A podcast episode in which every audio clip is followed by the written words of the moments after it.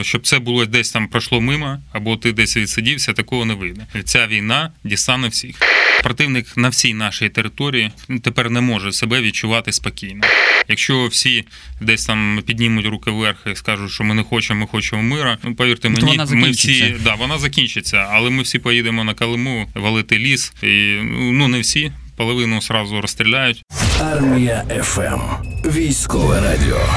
День ракетних військ і артилерії відзначаємо сьогодні в Україні. З цієї нагоди до ефіру долучається дуже особливий гість, начальник головного управління ракетних військ і артилерії та безпілотних систем Генерального штабу збройних сил, бригадний генерал Сергій Баранов.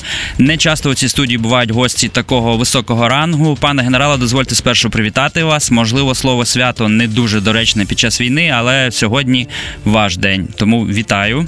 Доброго дня, дякую. Скажіть, будь ласка, що зазвичай е, бажають один одному артилеристи? Є якісь особливі слова, можливо? Ну, такого особливого немає. Єдине, щоб, е, як там кажуть, хочеться тишини, щоб ствол завжди був чистий і відкат нормальний. І тишина, напевно, у вашому випадку надзвичайно актуальна. Кілька слів про генерала Баранова у минулому командир 44-ї окремої артилерійської бригади, нагороджений орденом Богдана Хмельницького 3 ступеня і орденом за мужність також 3 ступеня. Дозвольте ще уточнити, от коли у назві головного управління вашого з'явилась е, з'явився цей додаток та безпілотних систем, тому що зараз дрони відіграють дуже важливу роль, але так очевидно було не завжди. Ну, в ході реорганізаційних заходів було додано, але відповідальність за розвиток і застосування безпілотних систем ми прийняли ще в кінці літа 2022 року. Главком було визначено завдання щодо початку роботи над цим проектом, і ми ним зайнялися. А хто до того займався цим напрямком? До того цим напрямком займалися е, там розвідники своїми безпілотними системами, е, артилеристи своїми. Тобто воно все було розрізнено. Зараз воно все об'єднано в одну структуру під єдиним головуванням, і розвиток, і підготовка підрозділів. Ну і е, саме головне, що застосування здійснюється за єдиним замислом. Ну і відповідно вже видно, очевидно, є результати. Дрони реально стали ключовими у цій війні. Але і артилерія також не можна сказати навіть близько, що пасе задніх. Е, Ви вже дуже багато говорили про роль саме артилерії у цій війні. Це і колосальні втрати ворога в бойовій техніці і живій силі саме за рахунок ваших військ. І є таке прізвисько Сітка смерті Збройних сил України від західних партнерів. Ви фактично валом вогню готуєте захоплені противником території для того, щоб туди могла зайти піхота і остаточно їх деокупувати.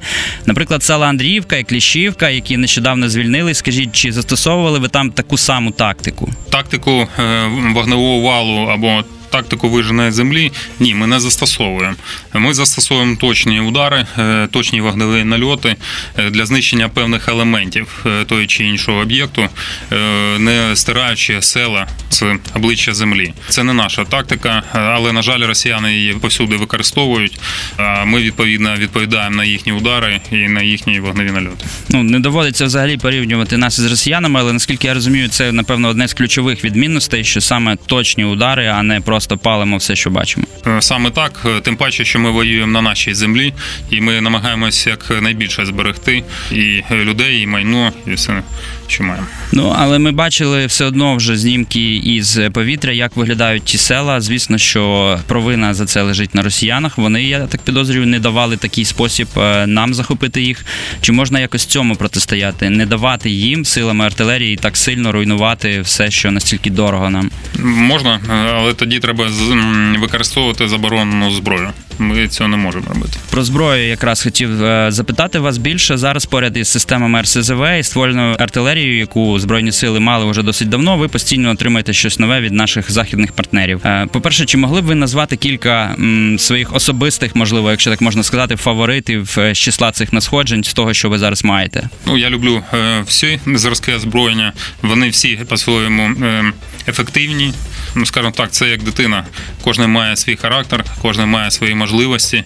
Тому е, таких, е, щоб пріоритетів особливих немає. Ну, виділяється більше всього це безумовно гармата М37. Ну але і е, наша рідна гармата Богдана також показує дуже чудові результати. Ми цим пишаємось. Ракетні комплекси, ті ж самі Нептун, Вільха, Хімарси роблять дуже велику роботу і роблять свій вклад в досягнення перемоги. Тому це максимально ефективно намагаємось використовувати. Про Богдану я вас ще розпитаю. Е, Спочатку така історія. Я одного разу спілкувався із артилеристом. Він на крабі е, працює, і ми в нього просто запитали: от є мрія, на чому ти хотів би працювати? І він такий каже: на Панцергаубіц. І Ми питаємо, чому він каже. Пацани, там такий руль, як в БМВ.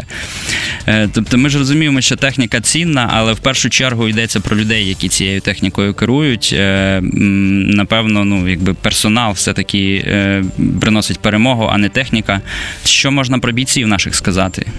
Ну, е, що це професіонали, е, що це люди, які швидко вчаться, люди, які хочуть боронити нашу землю, люди, які дуже багато чим жертвують ради нашої країни, жертвують своїм часом, жертвують своїм здоров'ям, життям, жертвують своїми сім'ями, щоб наблизити перемогу як е, найшвидше. Це бачать і наші партнери. Що найголовніше і найцінніше в нашому житті це якраз наші люди. Якщо так можна сказати, техніка у нас різна, а люди ті самі.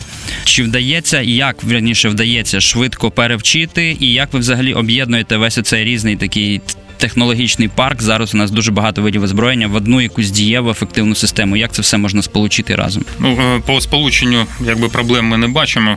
Там, де в нас не вистачає технічних можливостей, там начинність особового складу е, бере верх. Але вони всі заходять в тактичних одиницях, це або артилерійськими батареями, або артилерійським дивізіоном. Відповідно, формувались вони таким же чином е, в певні артилерійські частини, в артилерійські дивізіони, там в механізованих бригадах. Тому людина, яка знає правила стрільби з артилерії, ті ж самі правила діють на е, і на зразках іноземних, але там є трохи інші технічні рішення цих е, проблем. Ну, Немає проблем. А буває, що людина от працює на одній артилерійській установці, але за якийсь там відносно короткий період часу їй треба пересідати на іншу. Ну, безумовно, Е, тут залежить від е, е, графіку надходження іноземного озброєння або нашого озброєння. Гармати також вони мають свій певний ресурс. Цей ресурс також закінчується в зв'язку з великою інтенсивністю їх застосування. Тому обов'язково ці гармати потім або відновлюються, а за неможливості їх відновлення, так люди сідають на нові системи і далі продовжують боротьбу. Е, І далі, до речі, в обох сенсах, і в часовому, і в відстані. Наскільки я розумію, окрім того, що ми стріляємо більш влучно з росіян, ми стріляємо ще і далі за них. Якщо ні, то поправте мене, але хочеться тут запитати вас саме про далекобійний вогневий кулак, про який вже говорили ви е, неодноразово. Е, Все ж як це працює? Так, натівські системи вони мають більше дальності. Тоді, коли не можуть працювати ці натівські системи, артилерійські гармати, наприклад, тоді вони вражаються хаммерсами. Це у нас по співвідношенню ну десь 1 до 4, 1 до 5, коли е, ми в 5 разів більше знищуємо ворожої техніки, е, ніж втрачаємо своєї. Основне завдання артилерії це перше безпосередня вогнева підтримка дій піхоти, і друге це контрбатарейна боротьба. Тому е, в залежності від того е, наявності боєприпасів, наявності систем на тих чи інших напрямках і на певний період часу, безумовно, ми використовуємо, комбінуємо е, з різними видами озброєння. Тому ми на сьогодні маємо е, саме об'єднану вогневу підтримку, коли різні е, зразки озброєння навіть іноді використовуємо протиповітряні гармати е, для безпосередньої підтримки, бо вони показують свою досить велику ефективність. Ви задали про контрбатарейну боротьбу. Дуже цікавий аспект. Постійно щодня ми в зведення генштабу чуємо це формулювання. Е, Ми знаємо, що наші війська відзначаються саме мобільністю на відміну росіян. І у росіян набагато більше техніки, але хоч вона і застаріла, але при цьому е, все одно ми постійно її знищуємо і знищуємо і знищуємо. В чому секрет саме контрбатарейної боротьби збройних сил України? Ну, перше, це можливостях по виявленню розвідка, і друге, це е, так по дальності стрільби. Як е, правило, противник намагається відтягнути гармати на максимальну дальність. Якби ми мали б такі ж самі системи, то ми би там би не дістали. Тому тільки завдяки тому, що наші гармати можуть стріляти далі, ми дістаємо їхні артилерійські системи і надаємо можливість впливати е, в першу чергу на нашу піхоту, а потім також противнику надаємо вести контрбатарейну боротьбу. Ми часто чуємо про таке поняття артилерійські дуелі. Ну можливо, е, для цивільних наших слухачів поясніть, як це насправді відбувається, що це не дві гармати там стріляють десь по полях одна по одній. Цей процес набагато триваліший, потрібно і виявлення. Е, Кілька кроків ви могли б перерахувати, як взагалі це відбувається, як знищити е, ворожу артилерійську установку. Коли ворожа артилерійська установка відкриває вогонь, вона спостерігається одним з засобів розвідки. Це або командно спостережні пункти на передній лінії. Це важко, але іноді там бувають на териконах, де вони бачать на велику відстань. Наявність наших розвідувальних БПЛА в повітрі, вони також це бачать. Е, Радари контрбатарейної боротьби, такі як Запарк наш, або такі як антипікю, там 49, 36, 37, надані партнерами. Інші радари. Вони засікають, вони бачать, звідки починає стрільбу ця гармата або веде вогонь ця гармата. Відповідно, це все об'єднано в розвідувально-вогневі комплекси. Сенсора, так називаємо, йдуть сигнал на гармату. Верніше йде на командира. Через командир командир приймає рішення, і відповідна гармата криває вогонь по цій гарматі. І або її знищує, або забороняє її ведення вогню. Чи бачать росіяни нас так само, і чи означає це, що після завдання удару, ну наскільки швидко е, розрахунок має змінити місце? Залежить від нашої тактики застосування. Або в інженерному відношенні гармата закопана, і взагалі їй не потрібно кудись рухатись, бо дуже важко в неї попасти, коли вона закопана. Або е, якщо це самохідна гармата, так вона здійснює після стрільби хвилина на залишення вогневої позиції, е, перекати і знову готовність до ведення вогню. Давайте ще поговоримо про таке явище, як касетні боєприпаси. США готують нову партію для нас. Вони кажуть, що ми їх використовуємо ефективно і коректно, що дуже важливо. Чи правда, що саме вони допомогли нам е, втримати темпи контрнаступу, і де їх власне найефективніше застосовують збройні сили України? В першу чергу ми їх намагаємось не застосовувати, е, і це е, максимально обмежено їхнє використання по населеним пунктам. І взагалі заборона на їхнє застосування по Ну, населеним власне, пунктам. це заборонено. Хоча Так. росіян це не зупиняє, ми знаємо. Е, Так, росіян так.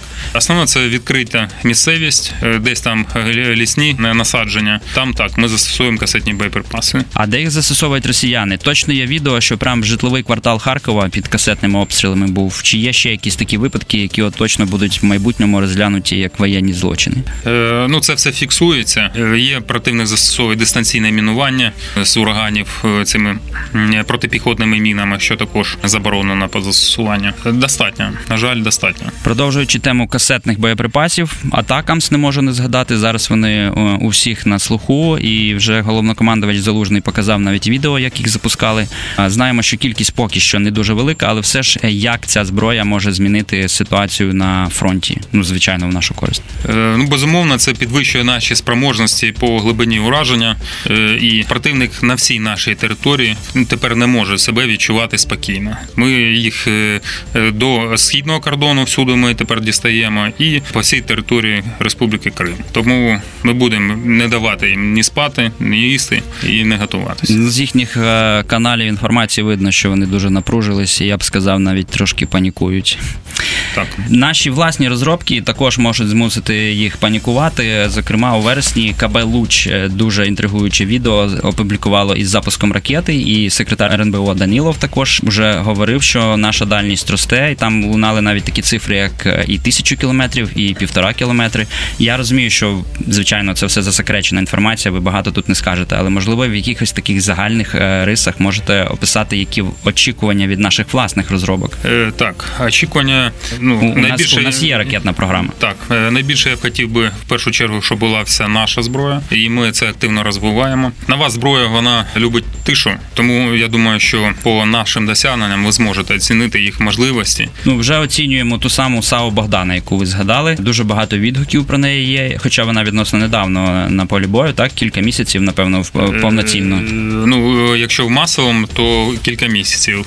А так вона в нас вже давно є. Ми її з самого початку почали активно використовувати, тестувати, проводити випробування для того, щоб потім вийти на такий рівень, щоб ми е, щомісячно отримали достатню партію для е, переозброєння збройних сил України на новий зразок. Який потенціал цих машин? Ну зрозуміло, що зараз це абсолютно недоречно, але настане день, коли ми переможемо, і можливо буде йтися про експорт. Чи цікаво була би, наприклад, ця машина якимось закордонним покупцям? Я думаю, так. І е, ми це також маємо враховувати. Держава має не тільки витрачати кошти, а їх заробляти. І в цьому їй має якраз військово-промисловий комплекс допомагати. Тим паче, що дохід, який може приносити ВПК, це може бути фактично як е, утворюючим чинником для формування бюджету, Звичайно, і що буде дуже важливо по воєнні часи особливо для да, для відновлення країни. Так. Ну, у Богдани може бути дуже вдалий рекламний слоган машина, яка знищила другу армію в світі. Тому я думаю, враховуючи досвід, який наші бійці отримують на цій машині, вона буде реально становити колосальний інтерес для різних людей. Не менший, я впевнений, а може більший інтерес становить і для нас, в тому числі зараз такий комплекс, як Грім 2 Росіяни постійно кажуть, що вони там знищують ці наші ракети. Там вони вже настріляли кілька десятків десь над Кримом, але паралельно вони кажуть, що вони вже давно знищили навіть місця, де його виробляють. Е, Хоча офіційно ну ці комплекси вони на стадії розробки, принаймні з того, що в відкритих джерелах ми знаємо.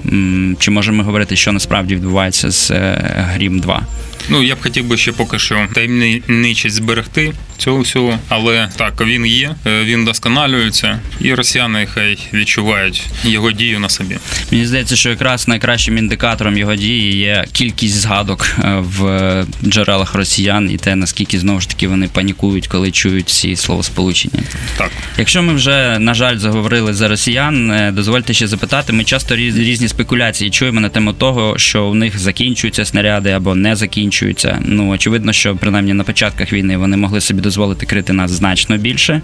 Чи бачите ви зараз якісь ознаки цього знарядного голоду у ворога, і яка ситуація у нас? Так, противник зараз е, ще відчуває, але він також шукає шляхи вирішення цієї проблеми. І ми знаємо, що е, Північна Корея почала постачання боєприпасів їм.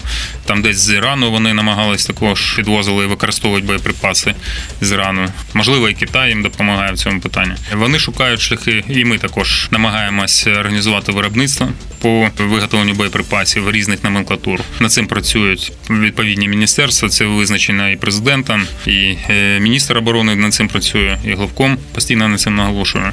Тому всі структури, хто за це відповідають, вони працюють. Ми часто згадуємо Іран, Північну Корею зневажливо, як такі там здеградовані відсталі країни. Але одне із перших правил війни е, не дати собі недооцінити ворога. Наскільки е, ті боєприпаси і зброя, які Росія може отримати від цих країн, е, реально небезпечні для нас? Вони небезпечні своєю масовістю. Так, вони можливо по якості гірші ніж е, натівські, ніж там старі радянські боєприпаси. Але найнебезпечніше це те, що це все таки зброя. Вона все одно вбиває людей, і масове їх застосування це все одно сіє смерть. Ну і говорячи про наші запаси, я розумію, що завжди треба більше, і постійно зараз союзники нам щось передають. Але наскільки ми зараз далеко від тієї межі, коли б ви, наприклад, уже били на сполох, що у нас все закінчується? Ну чи ще є можливо резерви і все решта. Тому поки що є чим стріляти. Ми виконуємо завдання. Ну, Громадянам нічого переживати за це. Чи є кому? Ми вже почали говорити про бійців. Чи вистачає вам саме артилеристів? Артилеристів ми постійно готуємо. Скажімо так, ми маємо достатньо людей і підготовлених спеціалістів, і мобілізаційного резерву, які здатні стати в стрій і далі знищувати ворога. Як взагалі стати артилеристом? Е, Особливо цивільним людям, яких мобілізовують. Яких мобілізують, вони е, попадуть в навчальні центри, де пройдуть е, спочатку базову підготовку, а потім фахову підготовку е, на артилерістів. З ними там буде проведення тестування і вивчення морально-ділових якостей. І е, якщо вони мають відповідні здібності, то безумовно вони попадуть в артилеристи. Але і в артилерії є багато спеціальностей. Але чи треба для цього якісь особливі там, я не знаю, технічні навики, чи цьому всьому навчать в навчальних центрах? Навчають. Скільки часу? За скільки часу можна стати з нуля, там хоча б причетним до артилерії? Я не кажу там уже артилеристом. Три місяці буде достатньо для того, щоб опанувати один з зразків озброєння, який він піде служити. Три місяці. Так. Ну, якщо ви мріяли стати артилеристом, то ваша мрія на відстані від вас три місяці. Якщо, звичайно, ви пройдете всі, е, будете відповідати морально-діловим якостям. Але ж постійно треба самовдосконалюватись, тому під час вже проходження служби треба буде е, і досвід. Е, Старших військовослужбовців переймати і десь щось читати, і дивитись. Ну і безумовно, можливо, і десь під керівництвом партнерів також дійти якісь певних там навчальності. Мгм. Ну, постійно вдосконалюватись, це взагалі мені здається одна з головних рис збройних сил України. Ви також е, втілюєте саме цей вид підходу до служби. Ви кадровий військовий. Зараз я навіть мушу підглянути у шпаргалку, щоб перерахувати, скільки всього ви пройшли. Е, І Запоріжжя, і Суми, і Тернопільська, і Тернопіль, і область, і Чехія, південь України, і АТО, і вже потім ООС, повномасштабне врешті вторгнення Росії, яке зараз ми переживаємо. Ви все життя е, носите однострій, в якому власне ви і зараз прийшли до нас у студію. Враховуючи цей досвід, що ви можете сказати е, людям, от тим, про яких ми говорили, цивільним, які можливо ще вагаються і хочуть вони йти в армію чи не хочуть, як їх підштовхнути до цього? По-перше, Зараз фактично можна сказати, що йде повномасштабна війна. Вона е, стосується кожного. Якщо ти професіонал, то ти виживеш на полі бою. І до цієї війни треба готуватись. Ну е, трошки воно було в занепаді це питання в 90-ті роки, і воно сформувало у чоловіків в першу чергу таке поняття, що можна там відкасити від армії. Е, Це не обов'язково. ну і з Це- армії робили анекдот. Так, да, це обов'язково. Захист, що в Велику вітчизняну війну в 42-му році всіх кадрових замінили мобілізовані. І зараз вже там командири взводів, командири батарей, це все мобілізовані військовослужбовці. Тому життя йде, треба до цього готуватись, треба бути професіоналом. В першу чергу, якщо ми хочемо вижити, якщо ми хочемо зберегти державу, і навіть щоб потім побудувати таку державу такого світового рівня, е, все одно треба бути професіоналом. Щоб це було десь там пройшло мимо, або ти десь відсидівся, такого не вийде. Ця війна дістане всіх. Якщо всі десь там піднімуть руки вверх і скажуть, що ми не хочемо, ми хочемо мира. Ну повірте мені, вона ми всі да, вона закінчиться, але ми всі поїдемо на Калиму валити ліс. І ну не всі. Половину сразу розстріляють, а решта половини поїде валити ліс, і наші діти в тому числі. Тому кожен має зробити свій вибір. І якщо ми хочемо досягти перемоги і показати, хто ми є, ми маємо всі боротися.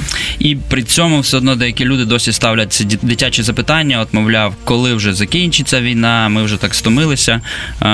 Я впевнений, що у вашому графіку навіть на це інтерв'ю було нелегко знайти час. Е, Що допомагає вам не втомлюватися, якщо так можна сказати? Ну, перше, це я люблю свою роботу, отримую від цього задоволення. Я не постійно е, служив в ракетних військах і артилерії і свідомо вибирав цю професію.